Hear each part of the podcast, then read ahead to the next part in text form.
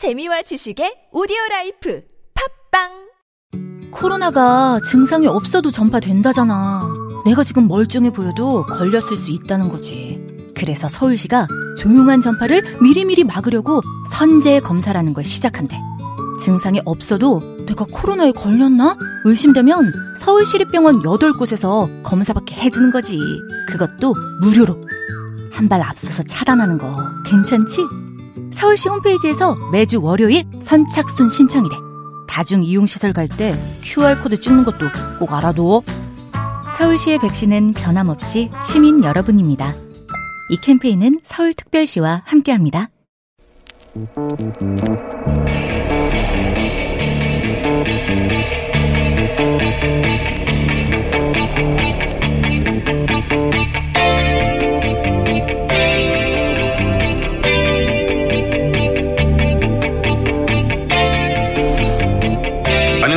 김어준의 뉴스공장 주말 특근 진행을 맡은 원종우입니다.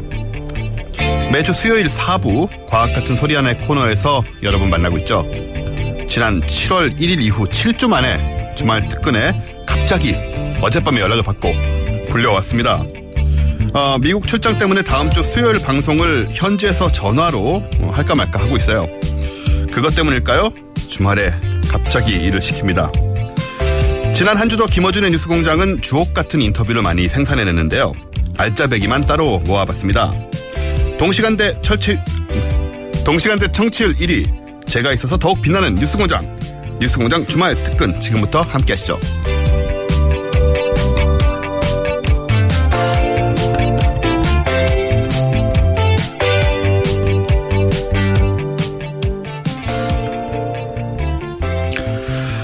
국정원 댓글 사건을 처음 세상에 알린 상암동 본드 김상욱 씨. 고정 코너로서는 마지막 활약상이었죠. 다시 들어보시죠.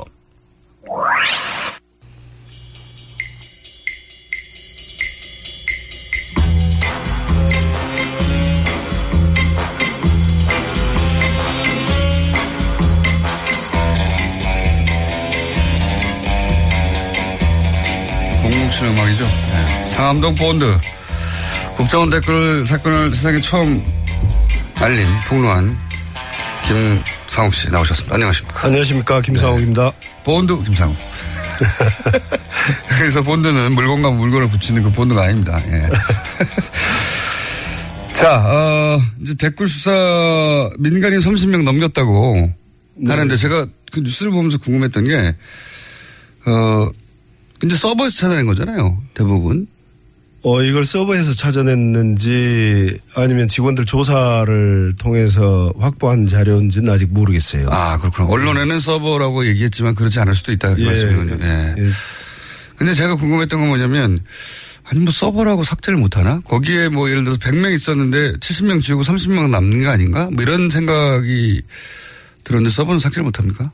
어, 메인 서버는 삭제가 안 됩니다. 그리고 이제 서버에서 이 30명을 확보를 했다면 어, 꼭 서버에 남, 남아있지 않은 사람들도 있을 수 있거든요. 그렇죠. 활동을 하면서 예를 들면 그 외부 인사들을 자기가 에, 포괄적으로 해서 어, 예산을. 집행을 했달지 네. 그렇게 관리를 했달지 하면은 이제 어, 드러나지 않는 사람도 있을 수 있습니다. 음. 어쨌든 서버에 남아 다 남아 있지 않을 수는 있, 다 기록하지 않을 수는 있지만 서버에 남아 있다가 삭제된 거는 없, 없다. 삭제는 불가능한 걸로 알고 있습니다.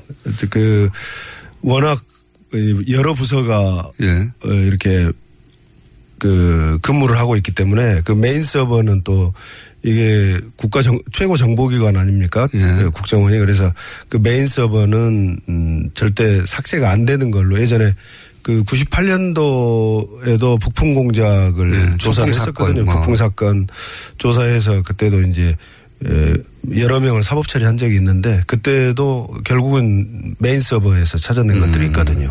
그러면 아주 민감하거나 나중에 자신한테 피해가 올 수도 있는 상황을 메인 서버에 기록하지 않을 수도 있겠네요, 오히려.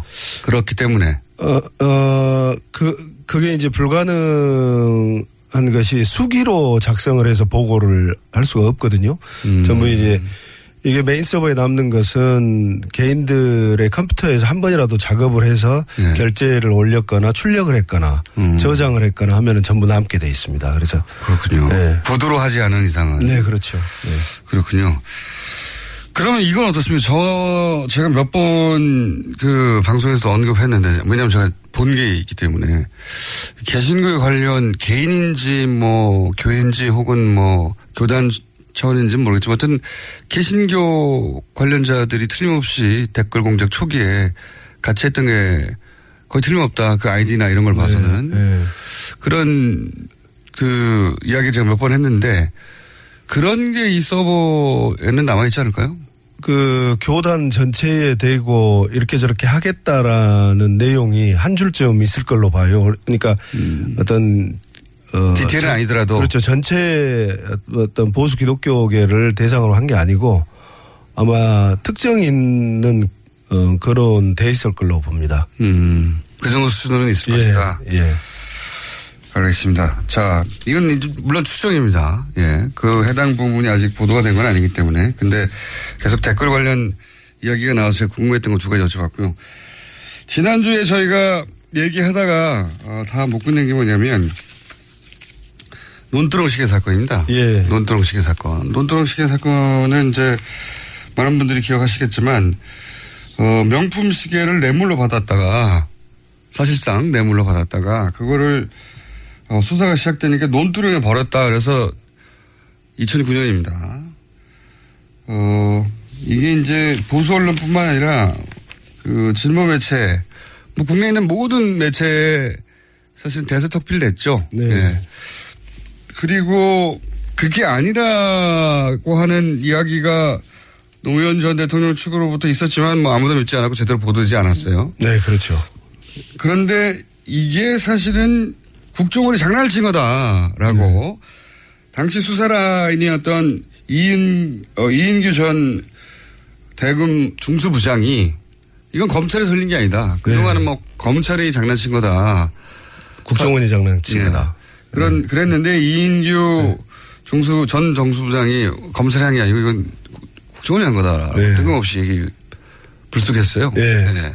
일단 결론부터 얘기해 보자면 이건 국정원 작품입니까? 어, 제 생각에는 협업하지 않았나 싶어요. 그래서 2000, 어, 2009년 5월에 예. 그러니까 원세훈 원장이 2009년 2월에 부임을 했거든요. 예. 부임해서 어, 국, 그 최초로 아주 임팩트 있게 사회를 강타했던 게 이 논두렁 시계 사건인데 네.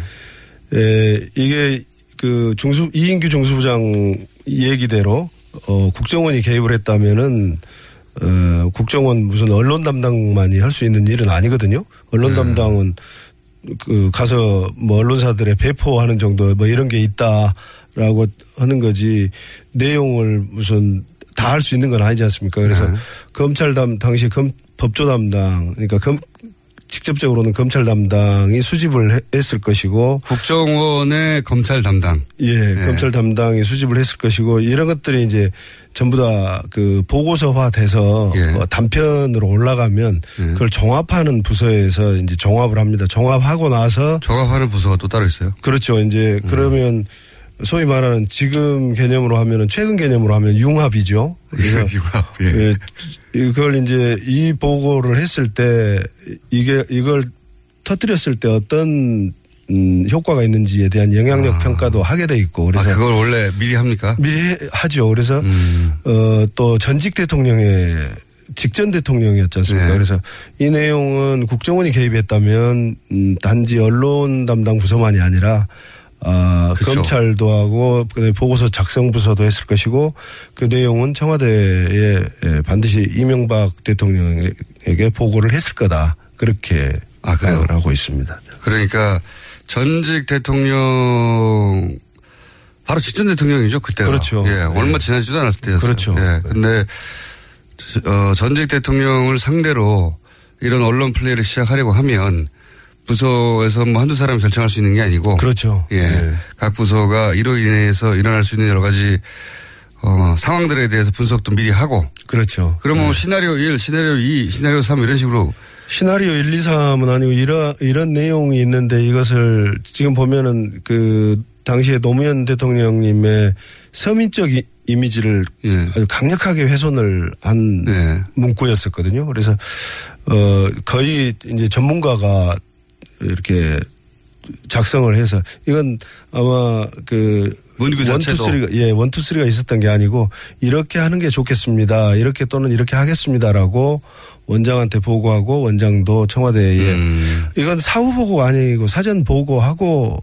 아마 사전 보고를 해야 할 수준의 일이었다. 예, 흔들, 흘렸을 것이기 때문에 검찰도 어 아마 뭐 지금 뭐 그 당시에 수사 라인이 보면 이인규, 홍만표, 우병우 네. 이렇게 어 작년에 사회를 흔들었던 분도 계시거든요. 두 네. 분이나. 그래서 어이 사람들이 대, 당시에 이제 대검 중수부는 어 우리가 사회 전반에서 느끼고 있다시피 막강했죠. 예, 막강하고 어 정치 권력에서 독립된 행동을 하지 않았어요. 그렇기 음. 때문에 틀림없이 또 그 유기적으로 국정원과 검찰이 유기적으로 했을 거다. 그런데 주도를 국정원에 했다는 얘기인가 보죠. 이 근데 검찰 얘기는. 에, 주도를 국정원이 했다라고 2015년 2월에 이인규 중수부장이 이제 예. 국정원 주도했다. 사실은 그럼 자기들은 안 했다 이렇게 하는데 재료는 제공을 해야 밥을 하든지 김치를 만, 뭐 담그든지 할 거 아니겠습니까? 그래서 재료는 검찰에서 줬을 거다. 재료를 예. 받아서 국정원이 스토리를 요리를 만들어냈다. 예. 그러니까 국정원이 내부 검토를 거쳐서 이렇게 하는 게 가장 노무현 전 대통령한테 대중적으로 타격을 줄 수 있는 네. 어 소위 말해서 가짜 뉴스다 라고 자기들끼리 만들어내서 근데 이제 상대가 전직 대통령이니까 네. 그리고 퇴임한 지 얼마 되지도 않은 전직 대통령이니까 네. 이 정도 사안이면 이렇게 했을 경우에 입을 수 있는 피해 혹은 영향 예. 이런 분석을 막 한다는 거죠. 영향 1, 2, 3, 4 뭐 이렇게. 어, 이제 발, 가능한 효과, 이, 이렇게 효과. 터뜨렸을 때 효과 어떤 분석. 효과를 얻을 수 있다라는 것은 보고를 했겠죠. 뭐 역풍 분석 이런 것도 하, 합니까? 역풍이 불 거라는 것은 보, 보고를 안 합니다. 아, 원래 보고를 안 합니까? 그러니까 예, 잘못될 거라는 내용으로 보고를 하면 하지 말라고 어. 하기 때문에 예, 하자 그런 보고는 안 하고 최종 검토본에서는 아마 이제 충분한 효과를 거둘 수 있고 어 노무현 대통령의 서민적 이미지를 훼손할 수 있다 음. 이렇게 자신했던 것 같아요. 그래서 그런 보고서가 만들어지면 이건 전직 대통령 사안이라 국정원장한테 보고되겠죠, 당연히. 그렇죠. 국정원장도 모르게 전직 대통령을 칠 수는 없는 거 아닙니까? 칠 수 없죠. 예. 네. 전직 대통령인데. 네. 바로 직전에 국정원의 직속 상관이었던 사람을 국정원이 이제는 치는 거 아닙니까? 그렇죠. 예. 야. 그러니까 할 수 자의적으로는 그 어떤 뭐 원장을 제외하고 어 차장 이하에서도는 수 개인이 없는. 결정할 수 있는 일은 아닙니다. 범위를 넘어가 있는 거죠. 그렇죠. 예. 국정원 개인이 책임질 수 없는 범죄일이겠죠. 그렇죠. 그래서 국정원장이 보고되면 당연히 국정원장은 대통령의 직속기관의 수장으로서 전직 대통령, 바로 네. 전임 대통령을 치는 일이니까 대통령한테 보고하는 게 자연스럽다, 이제. 그렇죠. 보고하지 않고 국정원장이 더군다나 당시에 원세훈 원장이 부임한 지 얼마 안 됐어요. 음. 2000, 한 3개월 정도면 업무 파악하고 있을 때인데 예, 그때 뭐 본인 모르게 나간다는 것은 말이 안 되고 모든 것을 대통령 이명박 대통령에 보고했을 겁니다. 보고했을 것이고, 그래서 오케이가 나야 이런 정도 일들은 실행에 옮겨진다. 그렇죠. 예. 그런데, 그거, 그건 밝혀질 수 있을까요, 이번에? 어떤 지금 말씀하신 이런 프로세스를 거쳐서 누가 이런 걸 만들어냈고 이걸 어떻게 실행했다 하는 것도 밝혀질 수가 있을까요? 이 그 보고 시스템 자체가 어 지난번에 우리 언론에 크게 보도됐던 박원순 제안 문건 같은 경우를 보면은 네. 어 전부 어 그 그 작성자 그다음에 보고서 내용이 남거든요. 그 이거 서버에 있을 겁니다. 그래서 어 서버에 사실 어 검찰에서는 이렇게 저렇게 에, 조사 내용이 예. 그때 보도됐던 내용대로 실제로 무슨 논두렁에 버렸다라는 어그 대통령, 그 노무현 대통령의 진술이 있었다면 또는 권양숙 여사님의 진술이 있었다면 그 내용이 적시가 돼 있을 거고 보고서에는 네. 어, 적시가 되어 있, 있어서 실제로 이 내용을 가지고 언론 플레이를 이렇게 저렇게 하겠다라고 돼 있을 거예요. 네. 근데 이걸 만든 거다 그러면은 실질 진술 내용이 내용은 그냥 어 뭐 알지 못한다. 음, 뭐 여러 가지 내용이 있을 수 있겠죠. 그 진술 내용을 가지고 네. 사실 이 우리 언론에는 이렇게 저렇게 보도되도록 어 하겠다라는 내용의 보고서가 이명박 대통령에게 보고가 됐을 겁니다. 실제로 이런 진술이 없거든요. 없죠. 예, 논두렁의 시계를 버렸다는 진술 자체가 없어요. 예, 없어요. 없는데 있는 것처럼 완전히 만들어낸 창작해낸 거 아닙니까? 그렇죠. 예. 그래서 이건 음 그렇게 하겠다. 진술 내용은 뭐 없거나 또는 다름에도 불구하고 어 관련 내용을 살짝 이렇게 비틀어서 뭐 창작한 거죠. 논두렁이라는 게 얼마나 천장, 예, 천장한 거죠. 자극적입니까? 그래 이 논두렁이라는 멘트까지 해서 보고를 했을 겁니다. 그건 메인 서버에 남아 있을 겁니다. 아, 그런 것까지도 남아 있는다. 남아있- 굉장히 예. 자세히 보고하네요. 자, 보고가 이렇게 에- 이렇게 수기로 써서 한 것이 아니기 때문에요. 네. 그리고 전직 대통령의 노무현 대통령 같은 경우는 서로 이제 어떤 그 전직 대통령의 에, 신분뿐만이 아니라 우리 사회의 진보와 보수의 어떤 대결에 있어서 보수가 어, 다시 10년 만에 정권을 빼앗았다라는 그런 개념을 가, 가지고 진보 쪽을 공격하는 에, 한 가지 소재로 활용을 했기 때문에 첫 소재거든요. 그래서 네.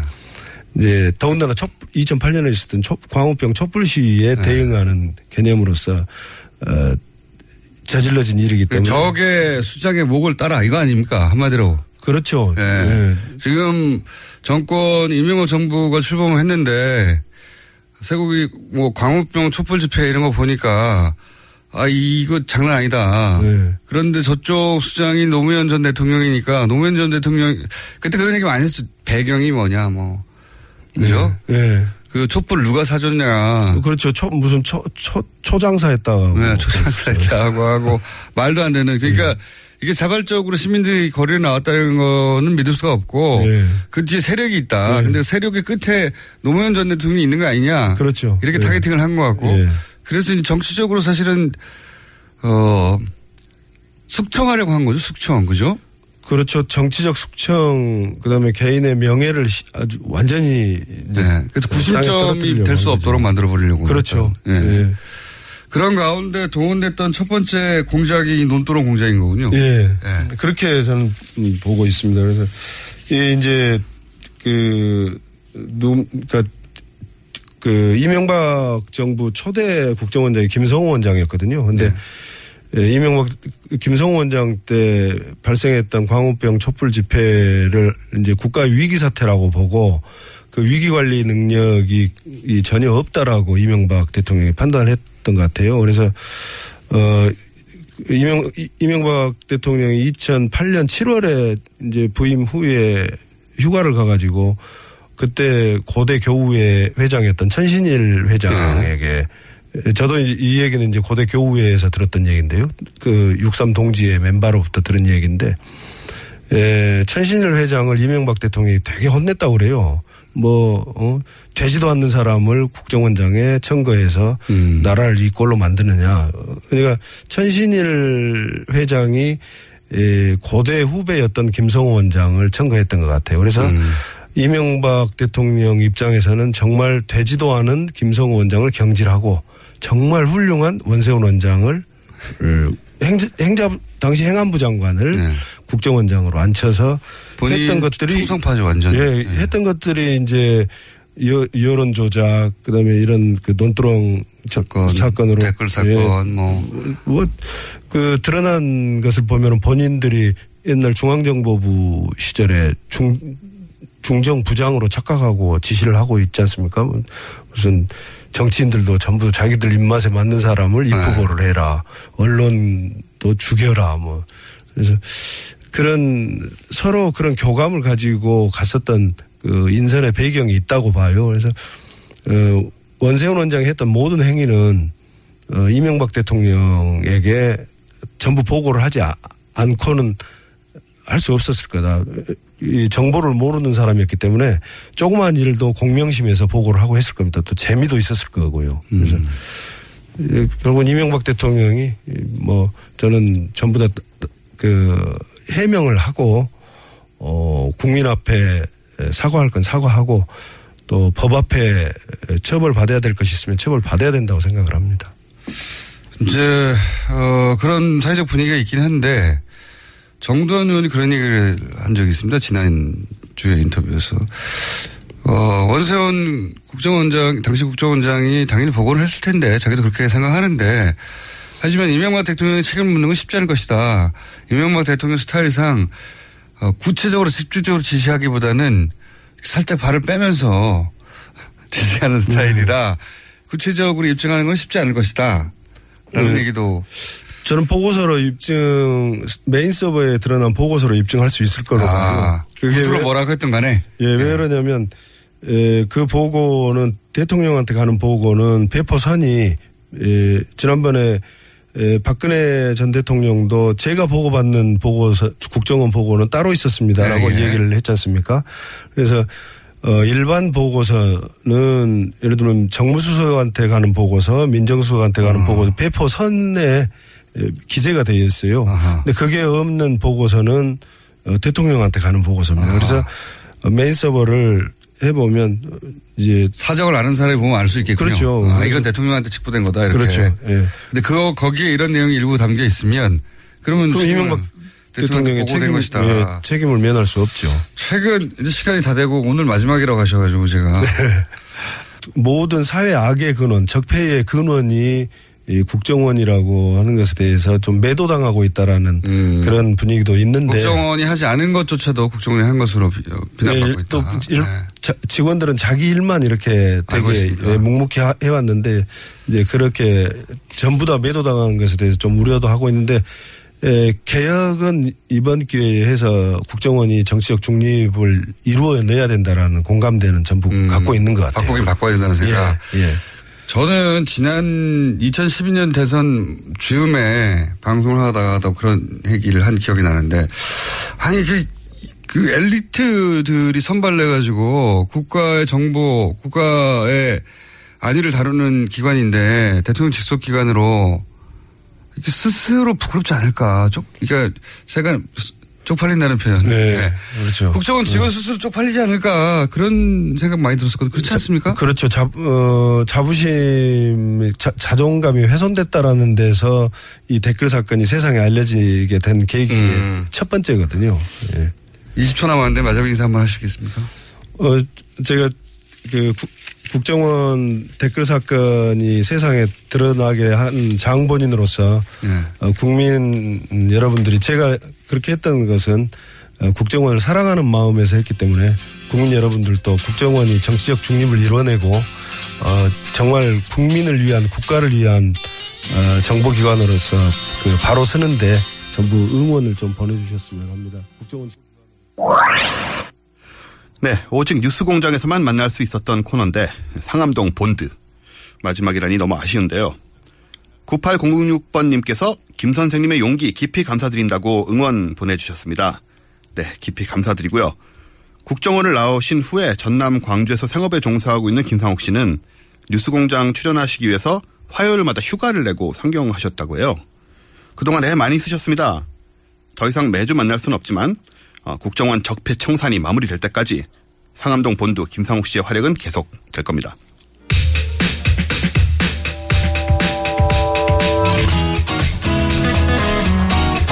자, 임문결 연구소 소장님.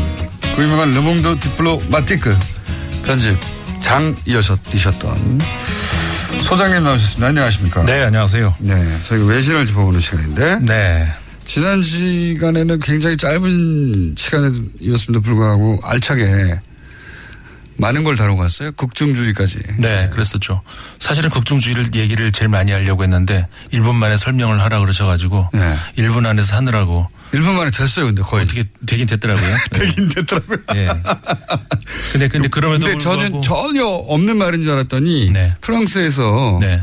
나 등장했단 말이다. 그렇죠. 근데 제가 예. 답답했던 것은 뭐냐면은 이게 보통 우리가 이제 정치 이념이 있고 그리고 정치학적인 어떤 뭐랄까 현상 분석이 다르잖아요. 예를 들어서 우리가 무슨 주의다 무슨 주의다 할 때는 그게 이제 내가 그쪽을 지향하겠다 그런 어떤 정치적인 선언이고. 이념 예, 예. 그 지향인데. 방향 가겠다는 얘기잖아요. 그러니까는 지금 여기가 아니라 난 저쪽으로 간다라는 지향성인데 반면에 이제 정치학자들이 이야기하는 어떤 현상 분석은 현재에 벌어지고 있는 어떤 무엇을 분석 하는 거 아니겠습니까? 네. 그럴 때 쓰는 용어가 극중주의라는 용어가 있다는 것이지 아하. 극중주의를 우리가 방향을 그쪽으로 정하고 음. 나는 갈 길이 저 길이다 그렇게 하는 사람은 없고 그 정치학 용어에서 그런 건 그러니까 우리 흔히 한국에서도 정치학자들이 정치학 문법에도 안 나오는 말이다 이런 말이 하지 않습니까? 그 말은 무슨 얘기냐면은 그런 지향성을 가지고 있는 어, 정치가는 없다는 그런 의미죠. 그러니까 극중주의라는 게 정치 철학이나 정치 이념 혹은 정치 지향으로서 존재하는 게 아니라 그 정치 분석가들이 지난번에도 말씀하셨지만 비아냥의 의미를 담아 그렇죠. 이게 극중주의야 뭐야 이런 식으로 현상을 분석할 때 등장한 단어지 실제 정치 지향이나 이념으로 등장한 적은 없다. 그렇죠. 그러니까 없는 말이라는 건 맞는 말이네요. 그게 한편으로. 더 어이가 없다는 얘기예요. 예. 그러니까는 그 심지어는 그러니까 이게 프랑스에서 많이 지금 현재 나오고 있는 말이거든요. 그러니까 는 마크롱 대통령을 향해서 이제 어 극중주의다 뭐 이런 얘기를 합니다만은 본인이 그렇게 이야기하지는 않고 마크롱 대통령 본인이 하지 않고 그다음에 프랑스에서 음. 이런 이런 뉘앙스는 국정주의야 뭐야 뭐 이런 식의 뉘앙스군요 말하자면 어, 그러니까 굳이 말하자면은 약간은 비아냥도 있긴 있습니다만은 어, 왜 거기 그러니까 중간에다가 왜 극자를 쓰느냐 그걸 네. 제가 그럼 잠깐 말씀을 드릴게요. 보통 왜 극은 오른쪽 끝이나 왼쪽 끝이나 네. 아니면은 뭐 공부를 아주 잘해서 1등을 하거나 아주 못해서 꼴등하거나 그게 극단이잖아요. 네. 근데 중간은 내가 선택하는 게 아니라 어떻게 하다 보니까 가운데 가는 거 아니, 아니겠습니까? 그런데 이 가운데를 내가 굳이 선택을 한다는 거예요. 예. 그래서 이제 극자를 이제 집어넣는다는 어떤 건데. 경우에든 가운데를 선택해 버린다는 거죠. 그렇죠. 예를. 들어서 이런 거죠. 우리가 공부를 열심히 하면은 1등을 하는 거고, 네. 어, 어떻게 하다 보니까는 뭐 조금 뒤쳐져서 중간도 할 수 있는 거고, 더 뒤쳐지면 꼴, 꼴등도 할 수 있는 거고, 그런데 나는 죽어도 50등을 하겠다 이거예요. 오, 죽어도 30등 하겠다는 거죠. 만약에 60명이라면 60명이라면, 60명이라면 죽어도 30등을 하겠다는 네. 죽어도 거예요. 30, 너 30, 2등 할 수 있지. 아니야, 나는 30등 꼭 해야 되겠어. 이런 그래서 거죠. 어, 공부의 수위를 조절하는 거예요. 열심히 하면 안 되고 너무 열심히 하면 안 되고 안 해도 안 되고 공부의 네. 수위를 조절해서 정확하게 난 30, 30등을 하겠다라고 맞춰서 한다는 그래서 극중이라는 말이 그래서 생긴 거거든요. 네. 그런 의미에서는 이제 비아냥이 맞는 거죠. 그러니까 이런 것이 그래서 저 마비 혁명이다. 굳이 우리 말로 번역. 마비 혁명. 예. 그러니까 마비 되겠다는 거. 그러니까 혁명은 혁명인데 그러니까 어떤 바스티를 이것도 프랑스에서 나온 네, 프랑스에서 쓰고 있는 표현이에요. 마비 혁명. 지금 마비 혁명이 일어나고 있다. 네, 네. 그러니까는 어떤 바스티유를 함락시키는 그런 혁명이 아니고 네. 그냥 아무것도 하지 예, 않음으로써. 가만히 있겠다는 그 마비 혁명이라는 그런 아. 말이 나올 정도거든요. 아무것도 안 하는 것이 너무 지나쳐서 혁명력일 정도로 아무것도 그렇죠. 안 하는 거. 요즘에 그 저 전체적으로 어, 정치계의 현상이다. 그러니까 우리나라뿐만이 아니라 이게 중도를 지- 지향하겠다는 그런 정치 이념들이 많이 있거든요. 근데 그건 네. 이념이 아니라는 거죠. 정, 그 정치학자들의 어, 분석에 따른 그러니까 이런. 거네요. 아무것도 하지 않겠다가 아니라 격렬하게 아무것도 하지 않겠다. 그렇죠. 그런 의미, 그런 의미에서 마비 혁명이라고 이런 그래서. 극중이라는 아. 말이 나오는 다는 얘기입니다. 그래서 비아냥의 의미가 담겼다는 그렇죠. 거고. 네. 그래서 그거를 누군가 번역해 줬겠지만 프랑스에서 이런 단어가 등장했다는 것을 어 그런 정치적 맥락을 이해하지 못한 채 이 말을 갖다 쓰게 된 거거든요. 그렇지 않았는가? 그렇지 않았다면 갑자기 이거 비아냥거리는 말을 자기의 이념이라고 갖다 쓰겠다는 이유가 석연치 않지 않습니까? 본인 음, 아, 안철수 이해했습니다. 전 대표 본인도 어, 프랑스의 마크롱 대통령 언급을 분명히 하고 있고 어, 그걸 지향하겠다는 건데 어, 그렇게 따다면 더더군다나 이거는 하면 안 되는 거를 그렇죠. 누군가 번역을 잘못해 줬네요. 자, 정확하게 이해했고요. 네.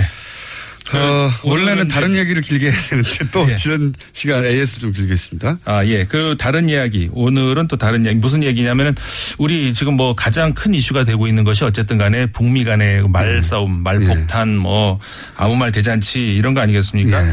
아, 근데 이제 이 저 유럽에서는 이 현상을 어떻게 보고 있는가? 그러니까 예. 미국 같은 경우에는 국민들도 이거 진짜 그 우리가 미사일 맞는 거 아니야? 이렇게 생각하는 국민들도 있다고는 해요. 있긴 있겠죠. 예. 근데 이제 전문 미국 전문가들의 대부분은 그건 말도 안 되는 소리고 그렇죠. 북한이 어떻게 미국을 향해서 미사일을 쏘겠습니까? 그럼 북한은 사라지는데요. 그걸 지구상에서 네. 사라져요. 그 북한도 사라지고 우리도 끝장나는 거죠. 그렇죠. 남한도. 괌도 괌 땅에다가 절대로 뭐 괌 땅에다 쐈다가는 진짜 북한이 지구상에서 사라집니다. 근데 그 인근 해상에다 쏘겠다는 그거 그러니까 공해상에. 위협 그렇죠. 예, 미국의 영해가 아니고 영해가 아닌 공해상에 쏘겠다고 이제 말을 하긴 하나의 했는데 말로 위협을 하는 건데 어, 전문가들은 그게 이제 현실적으로 뭐 말이 안 된다라고 합니다만은 그러면 유럽 사람들은 요즘에 이런 현상에 대해서 어떻게 생각하느냐?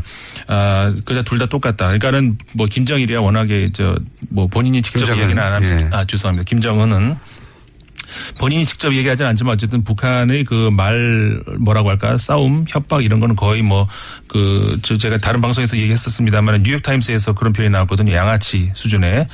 그러니까는 schoolyard bullies라고 얘기해가지고 두 명이라는 거죠. 그러니까 김정은도 그렇지만 결국은 트럼프도 똑같은 그런 양아치 짓을 하고 있다라는 것이 그건 이제 유럽이 아니라 이제 뉴욕 타임스에서의 칼럼 제목이었는데 어.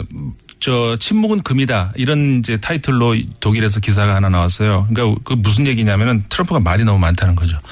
그러니까 트윗을 너무 많이 해요. 트윗을 너무 많이 한다. 실제 말도 너무 많이 하고. 할 예. 말이 있으면 전화를 해라. 시진핑한테 할 말이 있으면 전화로 하고. 아, 이 대목에서 빵 터지시는군요. 예. 맞는 말이죠. 맞는 말이죠. 트윗 하지 말고 네. 둘이 정상끼리. 전화 있잖냐. 그러니까 우리 그때 연인끼리 싸우면 그렇잖아요. 할말 있으면 전화로 하면 되는데. 네. 그렇게 또 뭐 나는 뭐 어쨌다 이렇게 막 글 써가지고 이렇게 그 그래가지고 화해가 되는 경우가 있냐 이거죠. 직접 얘기를 해주면 남들이 보게 얘기를 하는 거죠. 네. 이제 그런 그런 이제 기사들이 많이 있어요. 그리고 제가 이제 주목했던 것이 영국의 한 신문이었는데 인디펜던트 네. 신문 아시죠? 거기서 이제 마리아 라이언이라고 하는 어, 한 학자가 쓴 글이 저는 굉장히 이게 눈에 들어왔습니다. 네. 그러니까 이게 제가 이, 2년 전 정도로 생각을 하는데요. 그러니까 정확하게는 1년 반 정도 같습니다. 그러니까 2005년, 15년 가을쯤이었는데 어, 여기 한국 르몽드 디플로마티크 말고 프랑스 르몽드 디플로마티크의 네. 그 부편집장이 우리나라에 직접 와가지고 정세현 전 장관과 인터뷰를 한 적이 있어요. 네. 그때 제가 이제 그 인터뷰 통역하면서 진행을 했었는데 어, 그때 정세현 장관께서 이야기를 하셨던 그 내용을 제가 이제 그래서 제가 녹취했기 때문에 정확하게 기억을 하고 있는데 그 내용하고 정확하게 일치하는 거예요. 마리아 라이언이라는 이분이 누구냐면은 그 영국의 어, 한 대학에서 미국사, 미국의 역사를 이제 저 강의하는 분인데, 아, 우리식으로 제가 이제 굳이 하자면 기억하라 1994, 일, 구- 기억, 기억하라, 응답하라. 예. 응답하라 1994 버전인데 1994년도에 무슨 일이 있었습니까? 미국하고 그 북한 사이에 제네바 협정이 있었잖아요. 예. 협- 그 협상. 어, 그때 잘 이루어졌던 것이 왜 어, 지금에 와서 다 깨지고 이런 위기까지 왔는가 그걸 기억을 해봐라고 하는 네. 그런 글이었었어요.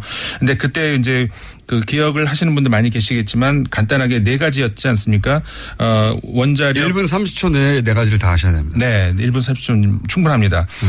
그러니까 2003년까지 원자력 북한의 원자력 손실을 보상하기 위해서 미국이 주도하는 컨소시엄을 구성해서 네. 경수로 두 개를 지어준다. 네네. 그다음에 그 건설 완료 시점까지 미국은 매년 중유 50만 톤을 북한에 제공을 하겠다. 네, 그다음에 맞습니다. 대북 제재를 해제하고 대구 그저 테러 지원국 리스트에서 북한을 빼주겠다. 네. 그러면서 양국이 정상화하겠다.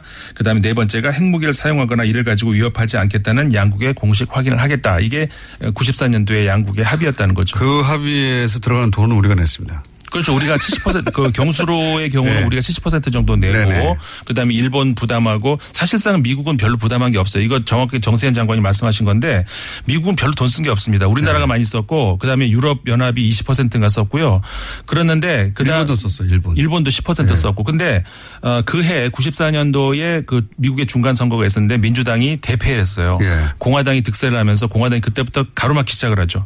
결국은 어 지어진 게 하나도 없었고요. 경수로 안 됐죠. 그다음에 어, 약속을 안 지킨 건 미국이다 이 말을 하는 거죠 지금. 그, 그렇죠. 네, 그, 그. 얘기인 거죠. 예. 그렇기 때문에 지금 트럼프 입장에서는 어, 94년도에 그 상황을 다시 한번 되돌아봐라.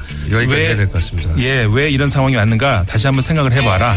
유럽의 태도다 기본적으로. 그렇습니다. 임상훈 소장님이었습니다. 감사합니다. 네, 감사합니다. 내일 뵙겠습니다. 안녕.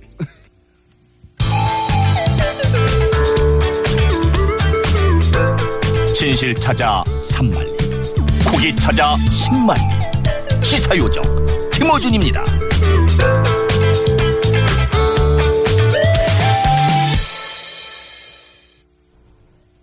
네, 제가 맡고 있는 코너 과학 같은 소리 안에 주말 특근으로 처음에 처음으로 선정됐습니다. 어, 영광이라고 말하고 싶지만 그간은 왜 선정되지 않았는지가 좀 오히려 궁금하군요. 과학 같은 소리 안에 지난주 방송 재생에너지 그리고 지열 발전 얘기 나눠봤는데요. 다시 들어보시죠.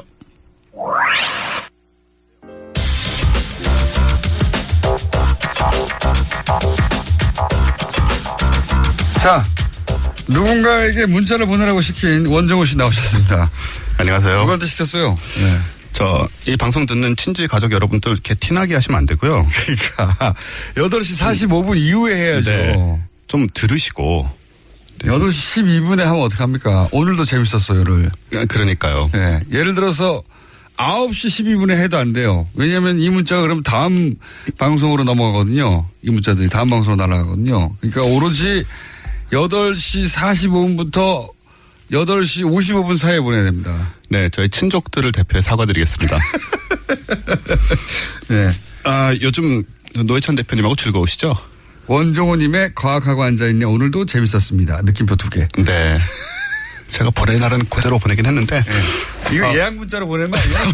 시간 잘못 설정해가지고. 네, 어르신들이 시간을 잘 못 맞춰요. 자, 오늘은 뭡니까 주제가? 근데 어, 일단 노회찬 대표님하고 즐거운 시간을 보내고 계신 것 같아서 저는 진지한 얘기로 네, 뭐 최근에는 포기하고. 그렇게 자꾸 자락을 깔더라고요. 진지하게 했다면서. 네 그러면서 한 번이라도 터지면 그런 거죠 뭐 네. 저도 살아야 되니까 자 오늘은 뭡니까? 어, 왜 작년까지 여름마다 전력난 되풀이 됐었잖아요.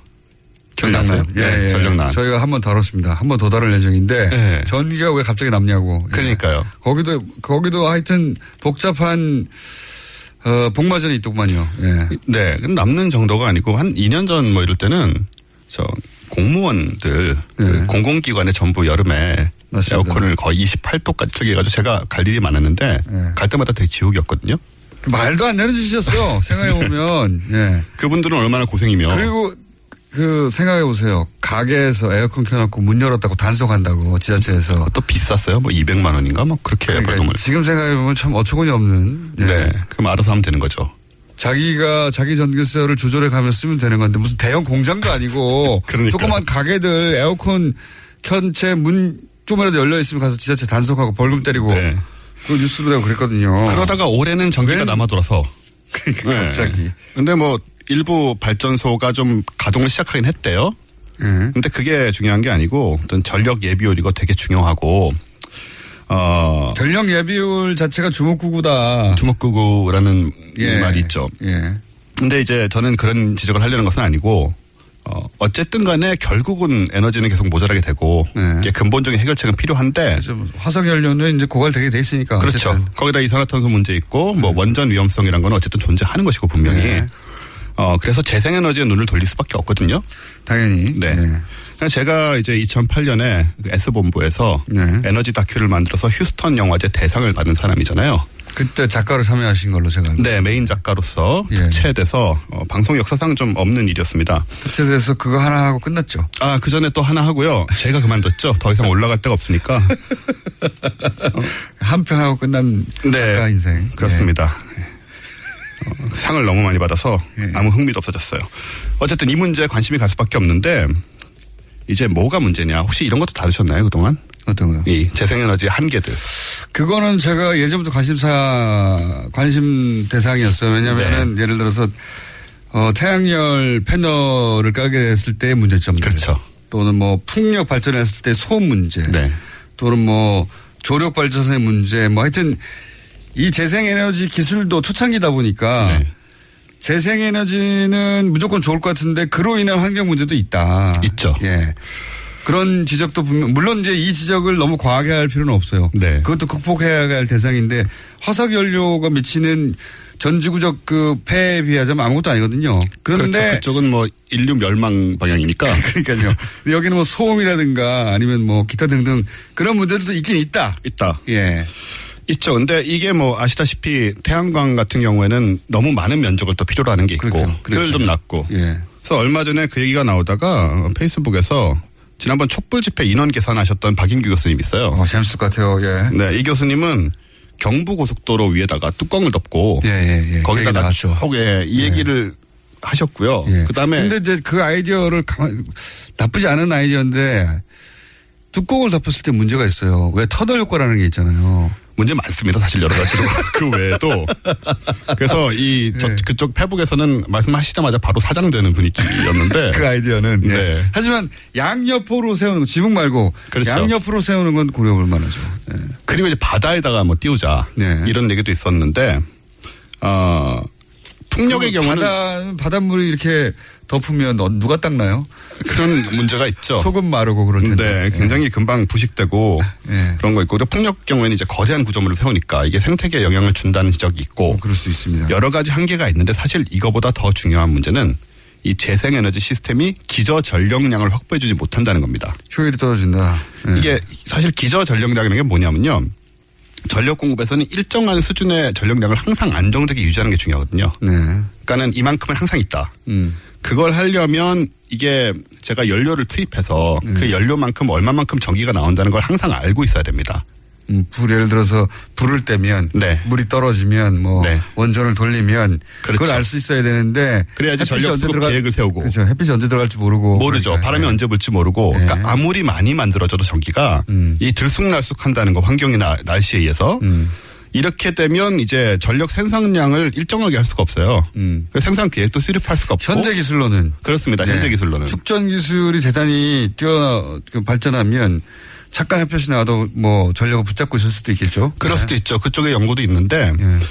어쨌든 그러다 보니까 계속 화력 원자력 얘기가 나오는 거거든요. 예. 기저 전력 바탕을 확보하고 하고 예. 이 재생에너지로는 이제 예비 전력들을 만들어서 이제 준비해 뭐 놓는다. 이런 보조적으로 가자. 그런 개념이 되는 건데 이래 가지고는 한동안 탈 화석 연료, 탈 원전은 좀 어려운 상황이죠. 예, 지금 기준 현재 기준은 그렇습니다. 그렇죠. 예. 그래서 이제 제가 어 갖고 온 게 뭐냐면 지열 있잖아요. 지열. 지열, 지열 알긴 아실 거예요. 오래전부터 나온 얘기 아닙니까 지열? 예. 네. 이게 재생에너지 중에 장점은 뭐냐면 날씨 영향을 덜 받는 겁니다.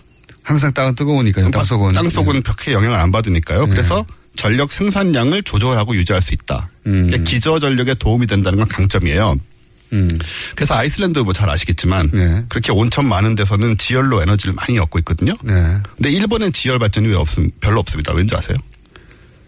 왜요? 온천이 있는 지역 대부분에 목욕탕이 있습니다. 네. 그 목욕탕이 너무 많아가지고 아. 료칸이라고 그러죠. 지열을 목욕탕으로 이미 다 쓰고 있기 다 때문에 쓰고 있기 때문에 지열 발전소를 만들기가 굉장히 어려운 상황이에요. 지을 장소가 없군요. 이게 농담이 아니고 정말 그렇습니다. 심각한 네. 문제예요, 일본에서는. 지열 발전소 자리를 어, 온천들이 다 차지했다. 그렇습니다. 예. 어, 잘 쓰고 있네요. 잘 예. 쓰고 있죠, 나름. 예. 저도 한번 가고 싶긴 한데, 원숭이들도 이렇게 하고 있고요.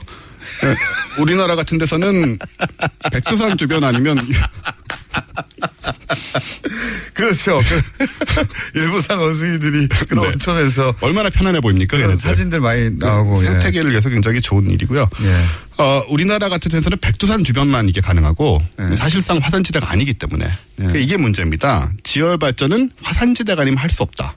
이때까지 알려지기로는. 예. 그런데 그래서 새로 나온 게 뭐냐면 비화산 지역 지열 발전이라는 거예요. 어. 이게 좀 신박해요, 근데. 어허. 어, 옛날 지열 발전 1분 내에 압축하십시오. 예, 뭐냐면요. 화산 지역에서 뜨거운 온천수를 뽑아내서 그걸 쓰고 버리는 겁니다. 옛날 거는. 예. 이건 뭐냐면 동파이프를 봐가지고 보일러를 만드는 거예요. 아. 그래서 동파이프에서 물이 계속 돕니다. 그냥 예. 위에서 넣은 물이 예. 밑에 내려가면은 저 화산지대만큼 뜨겁진 않지만 이제 따뜻한 거죠. 예. 그래서 열교환 방식으로 보일러랑 똑같아요. 물을 뜨거 이게 어. 넣어서 그걸 바- 땅에서 뜨겁게 만들어서 끌어올려서 지구, 지구의 온도로 하네요. 아, 네, 그렇습니다. 지구 표면의 온도라죠.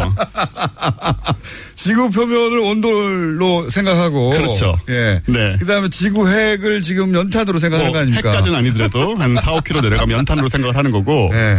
이렇게 되면 장점이 괜찮네요. 뭐냐면, 네, 물을 일단 온천수를 끌어내서 버리는 게 아니기 때문에 물 안에 있는 이제 물이 안 없어지죠. 하지만 땅 밑에 네. 깊숙한 곳에 어마어마한 양의 파이프를 심어야 되잖아요.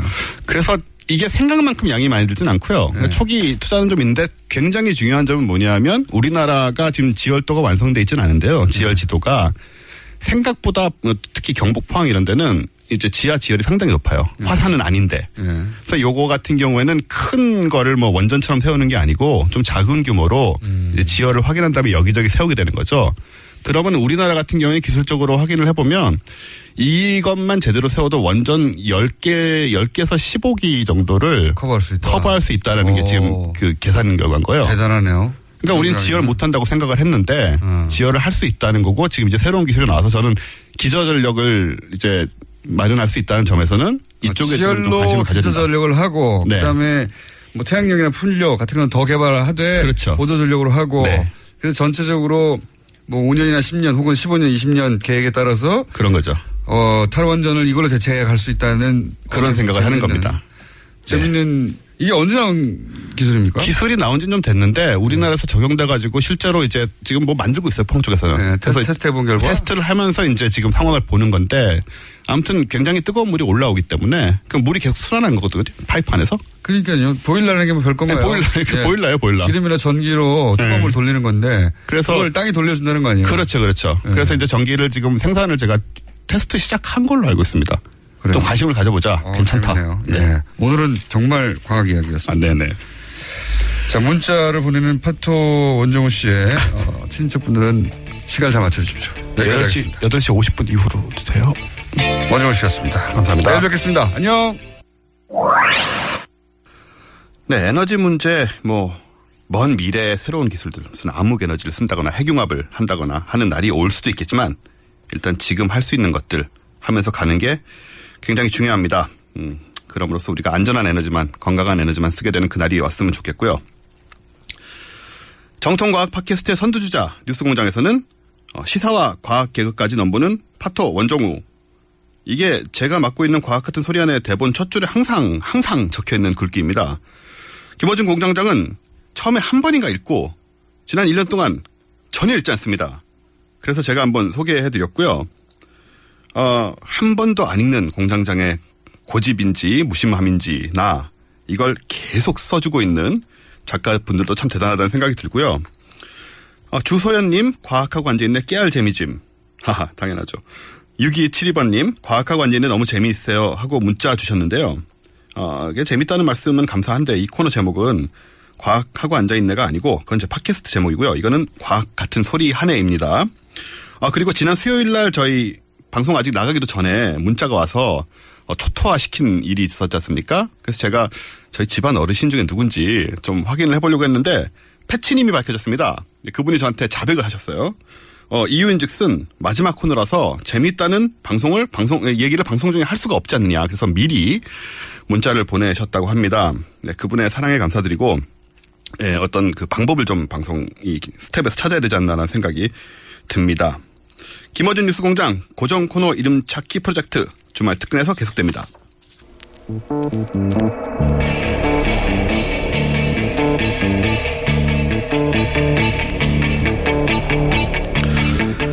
김어준 공장장의 AS는 불친절을 표방하죠. 하지만 저의 주말 특근은 다릅니다. 지금 바로 의견 주십시오. 샵 051 50원 유료 문자 이용하시거나 카카오톡 TBS 친구 맺기 하시면 무료로 의견 보내실 수 있고요. TBS 게시판, 팟빵 게시판, 페이스북 김어준의 뉴스공장에 의견 주셔도 좋습니다. 뉴스공장 주말 특근 오늘 준비한 순서는 여기까지입니다. 저는 수요일 아침 8시 45분 과학 같은 소리 한 해, 과학 같은 소리 한 해 시간에 다시 뵙겠습니다. 감사합니다.